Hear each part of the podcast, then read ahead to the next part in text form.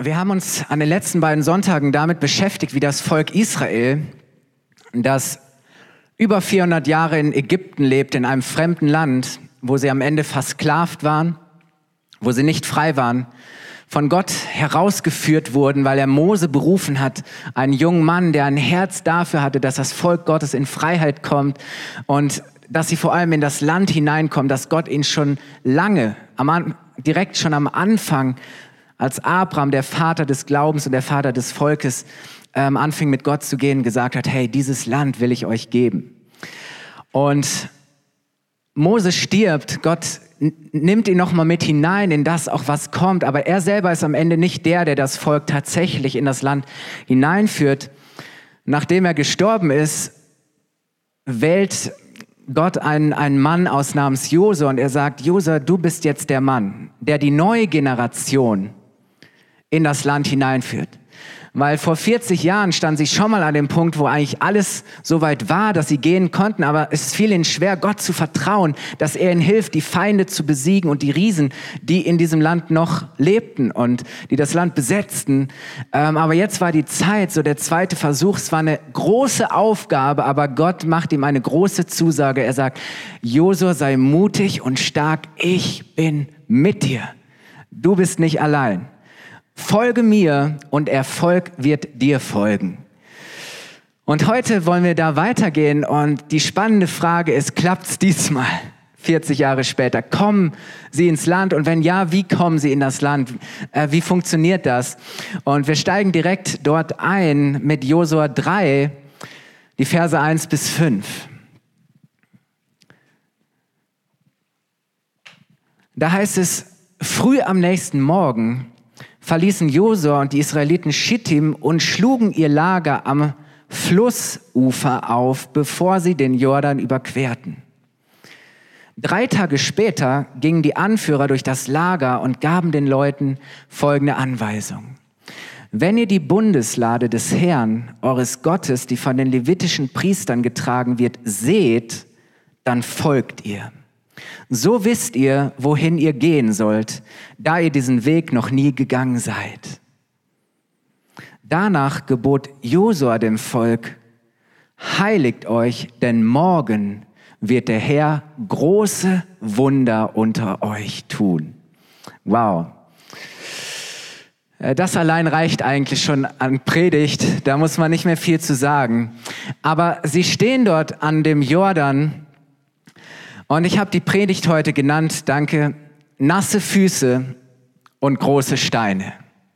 Nasse Füße und große Steine.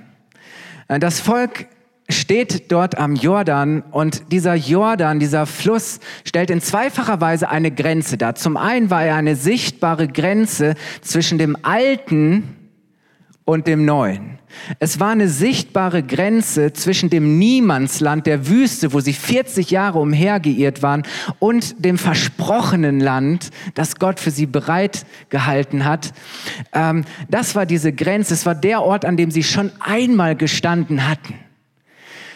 Und gleichzeitig war es nochmal eine Grenze, weil es unmöglich war als Volk, es waren ja drei, vier Millionen Menschen, diesen Fluss zu überqueren. Warum? Also der Jordan war nicht wie der Rote Main in Bayreuth, sondern wir fahren wenig später, dass das Hochwasser war und der Jordan über die Ufer getreten ist und, und es war ein reißender großer Strom. Ich weiß nicht, was ein, was ein passender Vergleich wäre, vielleicht der Rhein in Düsseldorf oder so bei Hochwasser. Aber es war ein, ein reißender Strom und es war unmöglich, mit all den Zelten, dem Gepäck, den Frauen, den Kindern über diesen Jordan zu kommen. Da gab es keine Jordanbrücke. Es gab auch keine Boote. Die waren 40 Jahre in der Wüste, die konnten nicht schwimmen. Ja, wo sollten sie es gelernt haben? Die hatten alle kein Seepferdchen. Und jetzt, jetzt heißt es, dass sie aufbrechen und, und sie schlagen ihr Lager auf am Ufer des Jordans. Und erst drei Tage später kommen dann die Anführer mit einer Botschaft und sagen, hey, wenn die Priester losziehen mit der Bundeslade, dann folgt ihnen, denn dann wisst ihr, wo, ihr, wo es lang geht, weil sie wussten nicht, wie das funktionieren kann. Und ich finde es so interessant, weil ähm, jeden Morgen wachen sie auf und das Erste, was sie sehen, ist der Jordan. Und sie wachen den zweiten Tag aus und den ganzen Tag schauen sie auf den Jordan, auf dieses unüberwindbare Hindernis. Und am dritten Tag sind sie direkt am Jordan. Und ich stelle mir vor, wie sie sich jeden Tag fragen, wie kann das funktionieren? Wie können wir diesen, diesen Fluss, dieses Hindernis überqueren? Und dann am dritten Tag kommen die Anführer und sagt, hey, jetzt ist die Zeit. Heiligt euch. Das heißt, bereitet euch darauf vor, dass Gott morgen große Wunder unter euch tun wird. Ja. Und dann kommt Josua und, und er sagt, hey, ist so wichtig, dass ihr euch vorbereitet.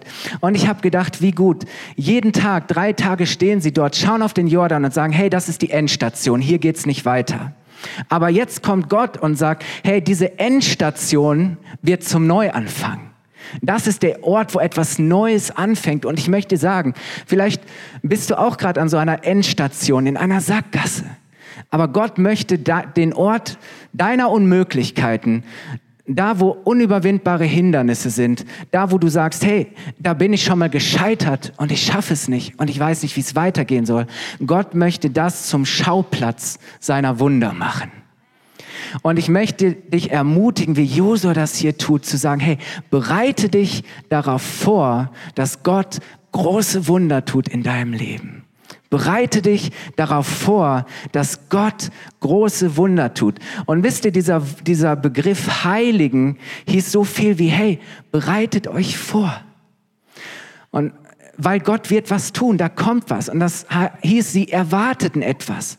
Und weißt du, wenn ich Erwartung habe, dann treffe ich entsprechende Vorbereitung, oder? Wenn ich nichts erwarte, wenn ich keine Gäste zu Hause erwarte, brauche ich mich auch nicht darauf vorbereiten, oder? Aber wenn ich erwarte, morgen um zwölf kommen Leute zum Essen, dann bereite ich alles vor, oder? So, wenn ich Erwartung habe, treffe ich Vorbereitung. Und genau darum geht's. Gott möchte Wunder tun in deinem Leben und wir sollten uns darauf vorbereiten. Wir sollten erwarten, dass er das tut und sagen, okay, Herr, du tust Wunder. Mein erster Punkt heute heißt nasse Füße kriegen. Nasse Füße kriegen. So, der nächste Tag kommt und ich stelle mir vor, dass es ein letzter, ein, ein, ein, ein spannender letzter Tag gewesen ist. Wahrscheinlich eine schlaflose Nacht. Zum einen mussten sie alles zusammenpacken, zusammenräumen. Zum einen mussten sie sich heiligen. Das heißt, sie mussten ihr Herz in die richtige Haltung bringen. Sie mussten, sie mussten einfach ihre Gedanken auf Gott ausrichten und, und schauen, okay, bin ich wirklich bereit? Bin ich vorbereitet für das, was morgen passiert, damit Gott Wunder tun kann? Und jetzt lesen wir, wie es weitergeht. Josua 3, Vers 9 bis 17. Josua sagte den Israeliten, kommt her und hört, was euch der Herr, euer Gott, zu sagen hat. Heute werdet ihr erfahren, dass ihr einen lebendigen Gott habt. Seht, die Bundeslade, die dem Herrn der ganzen Erde gehört, wird euch über den Jordan führen.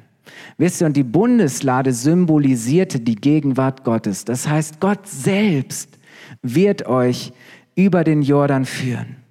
Die Priester werden die Lade Gottes, des Herrn der ganzen Erde tragen. Und jetzt kommt's.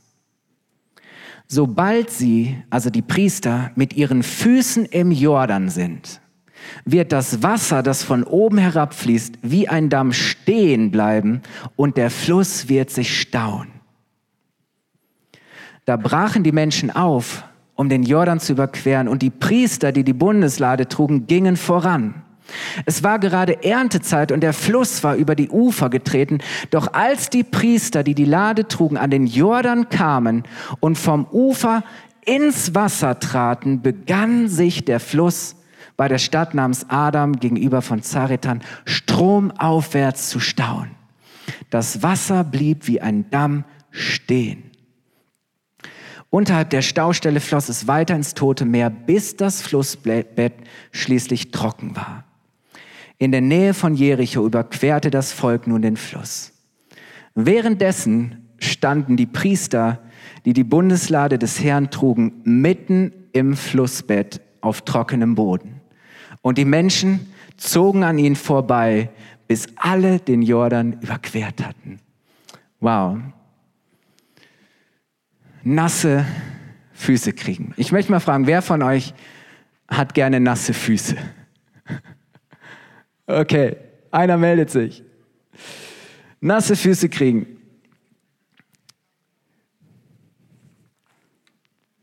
Ist nicht interessant, dass die Priester mit der Lade auf den Schultern vorangehen und jetzt stehen sie am Ufer und Josua hatte zu ihnen gesagt, hey, ihr müsst erst ein paar Schritte hineingehen und dann bleibt ihr im Jordan stehen. Und wer von euch gibt mir recht, dass es ein Unterschied ist, am Jordan zu stehen, am Ufer des Jordans oder im Jordan zu stehen, in einem reißenden Fluss? Und ich habe ein bisschen Wasser mitgebracht. Das ist mein Jordan heute. Und, und die Priester hatten gehört, Gott hat gesagt, sobald ihr mit euren Füßen in den Jordan tretet, wird das Wasser stehen bleiben es wird sich stauen. Und ich denke mir, wie sie dort am Ufer stehen und auf den Jordan schauen und sagen, Gott, wäre es nicht besser, wenn das Wasser erst stehen bleibt und wir dann gehen? Nicht, dass wir erst gehen und dann erst bleibt das Wasser stehen. Und ist es nicht so, dass wir auch so oft am Ufer stehen, am trockenen, sicheren Ufer und wir schauen auf die Herausforderung und das Problem und wir wollen nicht hineingehen, oder? Weil wir Angst vor nassen Füßen haben. Ja, wir wollen Gott folgen, aber wir wollen keine nassen Füße bekommen. Wir haben Angst, nasse Füße zu bekommen.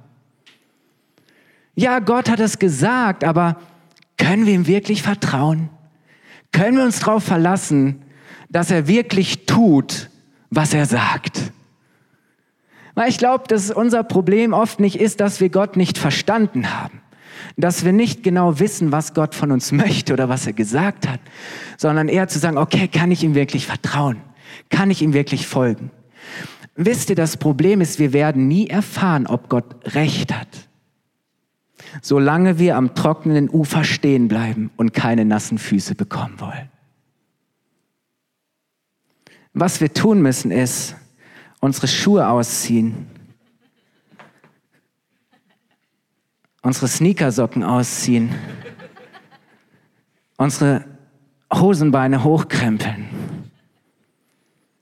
Und wir müssen uns überwinden und sagen, ja, oh, es ist kalt.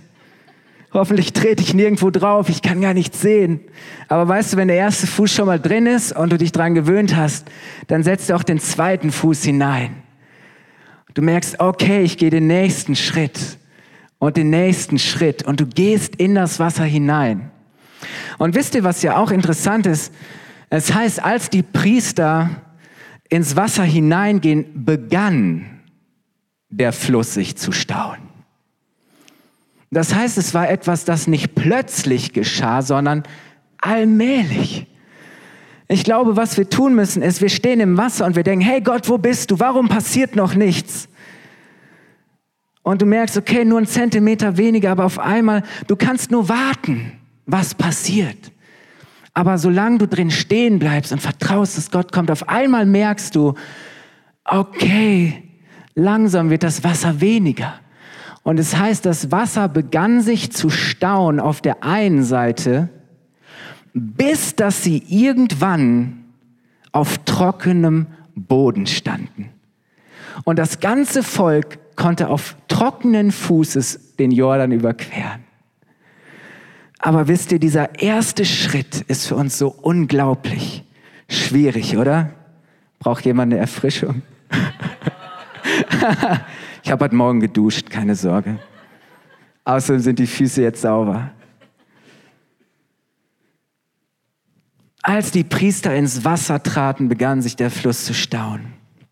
Weißt du, ich möchte sagen, das nächste Wunder ist nur einen Schritt weit entfernt.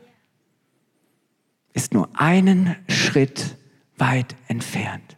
Sind nur wenige Schritte bis zu deinem nächsten Wunder bin mir ziemlich sicher, dass du an irgendeinem Flussufer stehst und sagst, oh, hier ist es so schön trocken und sicher und hier habe ich festen Boden unter den Füßen. Aber ich weiß nicht, was mich auf der anderen Seite des Ufers erwartet. Ich weiß nicht, wie ich durch das, was vor mir ist, an Herausforderungen, Problemen, Hindernissen, wie ich dahin durchkommen kann. Aber Gott hat gesagt, er ist mit dir.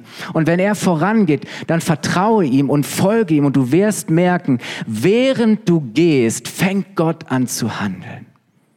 Aber du musst anfangen zu gehen. Du musst den ersten Schritt wagen und du musst einen Schritt nach dem anderen tun. Und ich sagte, mit jedem Schritt wirst du zuversichtlicher. Mit jedem Schritt wirst du mutiger. Mit jedem Schritt wächst dein Vertrauen und deine Zuversicht in das, was Gott tut. Weil dann merkst du, das, was ich tue, ist eigentlich nur das Kleinste der, der eigentlich handelt und wirkt, ist Gott. Er tut das Wunder. Du musst das Wunder nicht tun. Er tut das Wunder. Das nächste Wunder ist nur einen Schritt weit entfernt. Aber hey, es wird nicht funktionieren, ohne dass du dir nasse Füße holst. Und mein zweiter Punkt ist große Steine sammeln. Lass uns weitergehen in Josua 4, Vers 1 bis 7. Ich will meine Beine bedecken, meine schönen Waden. Josua 4, 1 bis 7. Nachdem das ganze Volk den Fluss überquert hatte, sagte der Herr zu Josua, wähle zwölf Männer, einen aus jedem Stamm. Lass sie von dort, wo die Priester stehen, zwölf Steine aus dem Flussbett holen und an dem Ort aufstellen, an dem ihr heute Nacht lagern werdet, auf der anderen Seite des Ufers. Also rief Josua die zwölf Männer zusammen und befahl ihnen, geht in den Jordan zur Bundeslade des Herrn eures Gottes.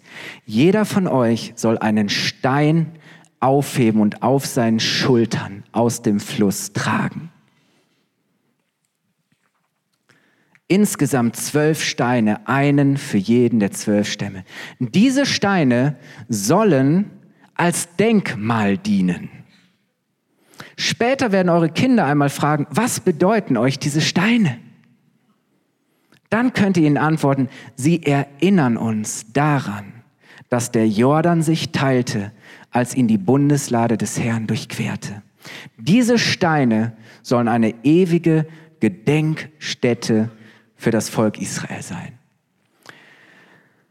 Wisst ihr, Denkmäler und Steine haben für uns heute keine große Bedeutung mehr, oder? Ich weiß nicht, wer es liebt, Denkmäler zu besichtigen oder wer sich für einfache Steine begeistern kann. Gut, es gibt einige, die sammeln vielleicht Fossilien oder besondere Steine, aber sie sollen stinknormale Steine aus dem Flussbett holen. Das waren keine besonderen Steine, oder? Und jeder von ihnen soll einen schweren Stein aus dem Fluss holen, sich auf die Schultern packen und dann sollen sie diese zwölf Steine zusammenstellen und das soll ihre Gedenkstätte sein. Diese Steine sollen sie erinnern. Wisst ihr, ja, für uns haben Steine keine besondere Bedeutung mehr und auch Denkmäler nicht besonders. Aber das Prinzip ist immer noch dasselbe. Wir tun eigentlich immer noch dasselbe. Schau mal, wenn du an einem Ort bist, der für dich eine besondere Bedeutung hat, weil dieser Ort an sich besonders ist oder weil du mit diesem Ort eine besondere Erfahrung verbindest oder weil an diesem Ort ein für dich sehr bedeutendes Ereignis stattgefunden hat, dann tun wir was? Wir nehmen uns gerne von dort ein Andenken mit, oder? Oder wir sind unterwegs auf Reisen und wir lieben es, Souvenirs zu kaufen. Wer von euch kauft im Urlaub immer Souvenirs, wo man hinterher denkt, braucht kein Mensch, alles Kitsch, aber ich brauche ein Souvenir, ich muss irgendwas mitnehmen. Äh, übrigens, Souvenir kommt aus dem Französischen und heißt Erinnerung. Souvenirs sind dazu da, dass wir uns an etwas erinnern. Wir sammeln Souvenirs und wir füllen vielleicht Vitrinen damit oder ähm, irgendwelche Regale. Meine Frau hat mal Sand gesammelt. Sämtliche Strände Dänemarks befanden sich irgendwann in Flaschen abgefüllt auf unserer Fensterbank. Und ich habe immer gesagt, Schatz, warum so viel Sand? Und nicht nur der Sand in den Flaschen, sondern es gab noch Kartons, da war noch Sand in Tüten drin. Der Sand hätte auch von, nein, der Sand ist von dort und dort. Und ich glaube, jeder, jede Flasche Sand erinnerte an einen schönen Urlaub oder an einen besonderen Ort. Und irgendwann habe ich meine Frau bewegt, diesen Sand endlich aus unserem Haus zu entfernen. Aber wir machen so Sachen, wir sammeln Sand, wir kaufen Souvenirs, Fußballfans. Ich sag euch, wenn Schalke irgendwann einmal, solange ich leben sollte, Meister wird, werde ich den Rasen stürmen ich werde mir von irgendwo eine Schaufel besorgen und ich werde ein Stück Rasen vom Platz mir rausschneiden und werde es an einem besonderen Ort in meinen Rasen einsetzen. Und ich werde ihn wässern und dafür sorgen, dass es ihm immer gut geht. Oder Fußballfans stürmen den Platz und sie zerschneiden Tornetze damit sie ein paar Stofffäden mit nach Hause nehmen können, als eine Erinnerung und ein Andenken daran, dass sie dabei gewesen sind, dass sie Teil dieses bedeutenden Ereignisses gewesen sind. Oder? Wir lieben Erinnerungsfotos. Wir schießen ständig Fotos. Brautpaare engagieren professionelle Fotografen, um diesen besonderen Tag in ihrem Leben, diese Erinnerung festzuhalten. Wir gestalten Fotowände, oder? Und manchmal nehmen wir uns die Zeit und wir schauen diese Bilder an von verschiedenen Stationen unseres Lebens, von verschiedenen Ereignissen, von bestimmten Menschen, die eine Bedeutung für unser Leben haben. Wir lieben Erinnerung. Ich glaube, wir brauchen Denkmäler. Ja, unsere Denkmäler sind vielleicht nicht mehr aus Stein, ähm, aber wir brauchen es, dass wir uns an bestimmte Dinge erinnern. Weißt du, warum, wir, warum du Denk, ein Denkmal brauchst? Ein Denkmal sagt dir, Denkmal drüber nach. Denk mal drüber nach. Hey, erinner dich dran. Vergiss es nicht. Das Prinzip ist dasselbe. Und wisst ihr, die Bibel sagt uns, wir sollen immer wieder an das denken, was Gott in unserem Leben getan hat, was er für uns getan hat.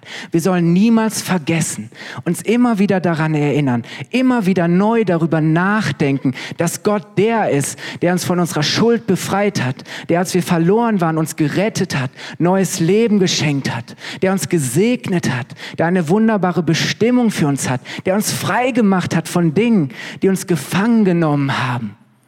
Und die Bibel fordert uns immer wieder auf und sagt, hey, erinnert euch immer wieder daran, was Gott an großen Dingen in eurem Leben getan hat. David, der große König Israels, der so vieles erreicht hatte, so viel mit Gott erlebt hatte.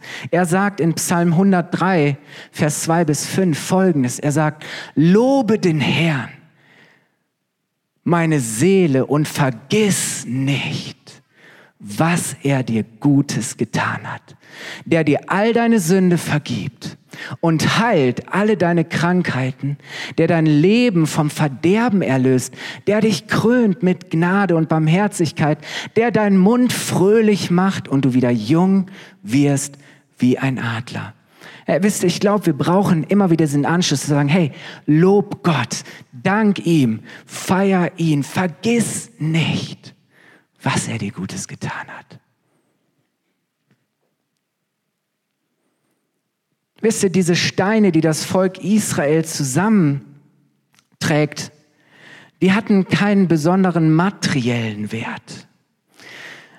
Aber das, worauf sie hinweisten, das, woran sie erinnerten, das, worauf sie, worauf sie hinwiesen, das hatte eine unglaubliche Bedeutung, einen unglaublichen Wert. Und wisst, es sind manchmal nicht die Dinge an sich, die den Wert haben, sondern das, woran sie uns erinnern, wofür sie stehen, worauf sie hinweisen. Und wenn wir Gottesdienst, diese Steine, die sie zusammentragen, sind nicht einfach nur ein Steinhaufen, sondern sie machen daraus einen Altar. Und es wird eine Gedenkstätte, ein Ort, wo das Volk immer wieder hin zurückkehrt, wo Josua später immer wieder hin zurückkehrt, um sich daran zu erinnern, dass Gott der Befreier und Retter Israels ist, dass Gott mit ihnen ist, dass Gott sie hindurchgeführt hat. Und sie feiern dort Gottesdienst. Und weißt du, es ist nicht einfach nur, dass du irgendwie in Erinnerung schwelgst und dass du irgendwo einfach über Dinge nachdenkst. Nein, es ist, dass du sagst, hey, ich danke Gott so sehr. Ich will ihn loben, ich will ihn feiern. Sie bauen einen Altar, einen Ort des Lobpreises, einen Ort der Dankbarkeit, einen Ort, wo sie Gottesdienst feiern. Und wisst ihr, wir tun genau das Gleiche, wenn wir als Kirche sonntags morgens zusammenkommen und Gottesdienst feiern. Wir tragen all unsere Erfahrungen mit Gott unsere Erinnerungen da, wo Gott in unserem Leben gehandelt und Wunder getan hat, unsere Zeugnisse, die Geschichten, die wir mit Gott erlebt haben, tragen wir zusammen, wir bringen sie zusammen und es sind die Bausteine unseres Lobpreises, oder? Ganz ehrlich, die Gottesdienste, die wir feiern, die Lieder, die wir singen, die Zeugnisse und Geschichten, die wir uns hinterher im Café erzählen, sind die Bausteine unseres Lobpreises. All das brauchen wir, um uns daran zu erinnern, wer Gott ist und wie Gott ist und dass er der ist, der Wunder tut. Weil ganz ehrlich, ich vergesse das so schnell. Es dauert meistens nur bis Montagmorgen. Oder? Wenn die Herausforderung da ist, das Problem, wenn dir wieder die Menschen über den Weg laufen, wo du sagst, man, ich weiß nicht, wie ich damit umgehen soll wenn, wenn du mit dem Konflikt und der Herausforderung konfrontiert bist, vielleicht schon seit Jahren und du sagst, hey, wie kann ich das überwinden? Wie kann ich damit fertig werden? Ich brauche den Gottesdienst, ich brauche den Lobpreis, ich brauche es, dass ich Menschen in meiner kleinen Gruppe habe, dass ich Menschen in der Kirche habe, die mir erzählen, wer Gott ist, die mich daran erinnern, was Gott schon in meinem Leben getan hat und sagen, hey Kai, schau doch mal, was Gott in deinem Leben schon getan hat und glaub doch und vertrau doch darauf, dass Gott genauso wie er in der Vergangenheit in deinem Leben gewirkt hat, was er getan hat für diese Kirche, dass er es genauso auch in Zukunft tun wird, oder? Ja. ja. Wisst ihr, die, die Erinnerungen der Vergangenheit, die Erfahrungen der Vergangenheit sind eine Ermutigung für das, für die Herausforderung der Zukunft. Ich schaue nicht einfach nur nach hinten, um nach hinten zu schauen, sondern ich schaue nach hinten, damit ich anders nach vorne schauen kann weil ich mich vergewissert habe und mir neu darüber im Klaren geworden bin, wer Gott ist, wie groß er ist, wie mächtig er ist. Und ich weiß, hey, der Gott, der mich damals gerettet, mich berufen, mich befreit hat, mich ermutigt hat, mich geführt und geleitet hat an dem Ort, an dem ich jetzt bin, der wird auch in Zukunft bei mir sein. Der wird nicht nur, die Wunder sind noch nicht am Ende, sondern er wird mehr Wunder tun. Amen. Und deswegen ist es so wichtig, dass wir uns erinnern, gegenseitig auch daran, hey, wir glauben an einen Gott, der gut ist und an einen Gott, der Wunder tut, einen Gott, der mit uns ist, der für uns ist und der Wunder tut. Ich bin ganz ehrlich, ich will nicht vergessen. Und darum muss ich immer wieder erinnert werden. Es gibt wichtige Dinge auch in, uns, in unserem Leben. Und meiner Frau ist es dann auch wichtig, dass ich die nicht vergesse. Und ich weiß, dass es wichtig ist, dass ich bestimmte Dinge nicht vergesse. Und ich sage, hey Schatz, bitte, tu mir einen Gefallen. Erinnere mich nochmal dran. Erinnere mich nochmal dran. Ich bin dankbar für eine Frau, die mich immer wieder, nicht nur in banalen Alltagsdingen, sondern auch in den wichtigen und entscheidenden Phasen des Lebens, an die Dinge erinnern, auf die es wirklich ankommt, die wirklich zählen, die wichtig sind. Ich liebe es, dass ich eine Frau habe, die mich liebt, aber noch viel mehr, dass ich eine Frau habe, die einen Gott liebt und einen Gott kennt, der für mich ist, der mit mir ist und die mich immer wieder daran erinnert, wenn ich das vergesse und wenn ich den Eindruck habe, meine Frau ist gerade in einer Situation, wo sie vergessen hat, dass nicht sie das Wunder tun muss, sondern dass Gott das Wunder tut, dann erinnere ich sie auch sehr gerne daran und sage, hey Schatz, vergiss es nicht. Vergiss es nicht. So wichtig.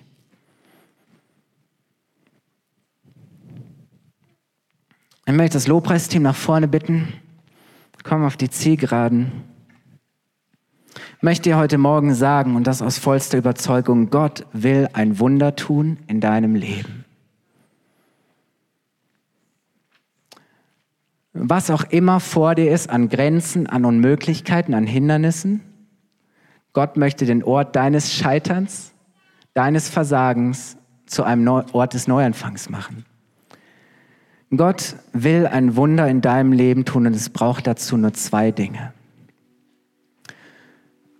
Es braucht nasse Füße.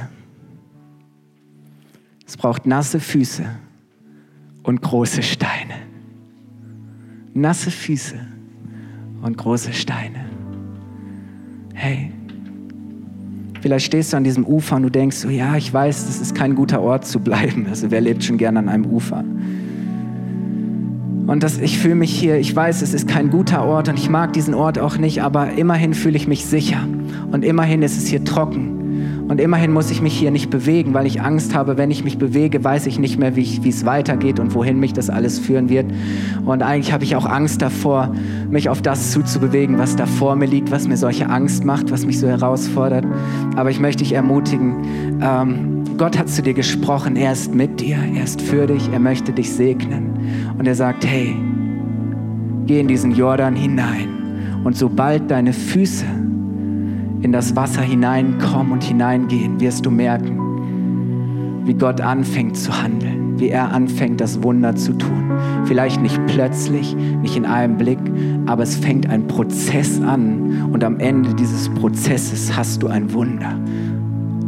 Und, und du weißt, hey, das habe nicht ich getan, sondern Gott selbst. Aber du musst wirklich auch diesen, diesen, dieses, diesen Ort deiner Sicherheit, deiner Bequemlichkeit verlassen. Musst anfangen zu tun, was Gott sagt und lernen, ihm zu vertrauen. Und jeden Tag neu Schritte des Vertrauens zu gehen. Dazu möchte ich dich ermutigen.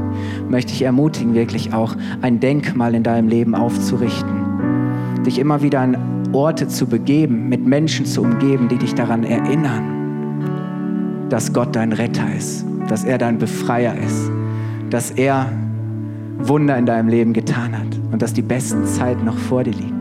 Darum ermutigen wir Menschen immer wieder, hey, wenn wir als Kirche sonntags zusammenkommen und Gottesdienst feiern, errichten wir einen Altar von Lobpreis und Dankbarkeit. Und wir tragen zusammen all unsere Zeugnisse, Erfahrungen, der Erinnerung, was Gott schon getan hat. Und es ermutigt uns, Glauben und Vertrauen zu haben im Hinblick auf die Dinge, die vor uns liegen und sagen, hey, Gott wird Wunder tun. Die besten Zeiten liegen vor uns. Deswegen ermutigen wir dich, eine Kleingruppe zu besuchen, dich mit Menschen zu umgeben, die auch glauben, die dich immer wieder daran erinnern, die immer wieder dich ermutigen und sagen, hey, vertrau Gott, die immer wieder äh, dich, dich ermutigen und dich begleiten, dabei deinen nächsten Schritt zu gehen, weil du musst ihn nicht alleine gehen. Ich möchte dich ermutigen, dass du anfängst, in deinem Leben ein Denkmal zu errichten und, und dich mal daran zu erinnern und dich zu vergewissern, was Gott in deinem Leben schon getan hat, wo er dich schon hindurch geführt hat. Vielleicht fängst du an, Dinge aufzuschreiben oder nochmal neu über Dinge nachzudenken und zu gucken, okay, das, wo ich stehe, so, da hat Gott mich hingeführt. Und das ist auch nicht die Endstation, sondern das ist eine Durchgangsstation. Aber so gut, wisst ihr, Erinnerungen. Ich liebe Facebook-Erinnerungen. Oder wenn Facebook irgendwann so Fotos einblendet und sagt, so die Erinnerungen der letzten drei Jahre und so die ganzen Highlights und ich so, wow, krass, das habe ich schon, hab ich eigentlich schon wieder vergessen, was für eine geniale Zeit das war. Und wie ich die Zeit genossen habe mit den Menschen oder was für ein besonderes, prägendes Ereignis oder wie Gott mich an, in diesem, an diesem Ort oder in, auf dieser Konferenz berührt hat. Und ich äh, fange an, mich an Dinge zu erinnern. Und das ist so wichtig. Möchte ich ermutigen, aufzustehen. Und ich habe Petrus vor Augen. Dieser Mann im Neuen Testament, den, den Jesus berufen hat, ihm zu folgen. Und er hat beides getan. Jesus sagt, hey, komm, komm raus aus deinem Boot der Sicherheit komm zu mir. Und er ist der Einzige, der in diesem Augenblick das Vertrauen und den Mut aufbringt, wirklich auf Jesus sein Wort hin, aus dem Boot zu steigen und aufs Wasser zu gehen. Und er erlebt sein Wunder. Er erlebt sein Wunder. Und selbst als das Wasser ihn nicht mehr trägt, ist Jesus da und streckt ihm seine Hand aus und zieht ihn wieder hoch. Und ich glaube, dass Petrus das Zweite auch tut. Er hat das gesammelt als eine Erinnerung. Ich glaube, dass Petrus dieses Ereignis und auch viele andere wichtige Ereignisse nie mehr vergessen hat. Dass er sich immer wieder daran erinnert hat, was Gott für Wunder getan hat. Und deswegen war er auch bereit, in Zukunft im Hinblick auf das, was vor ihm war, weiter mutige Schritte zu gehen. Und er hat noch viel mehr Wunder und größere Wunder als das erlebt. Und das ist so wichtig.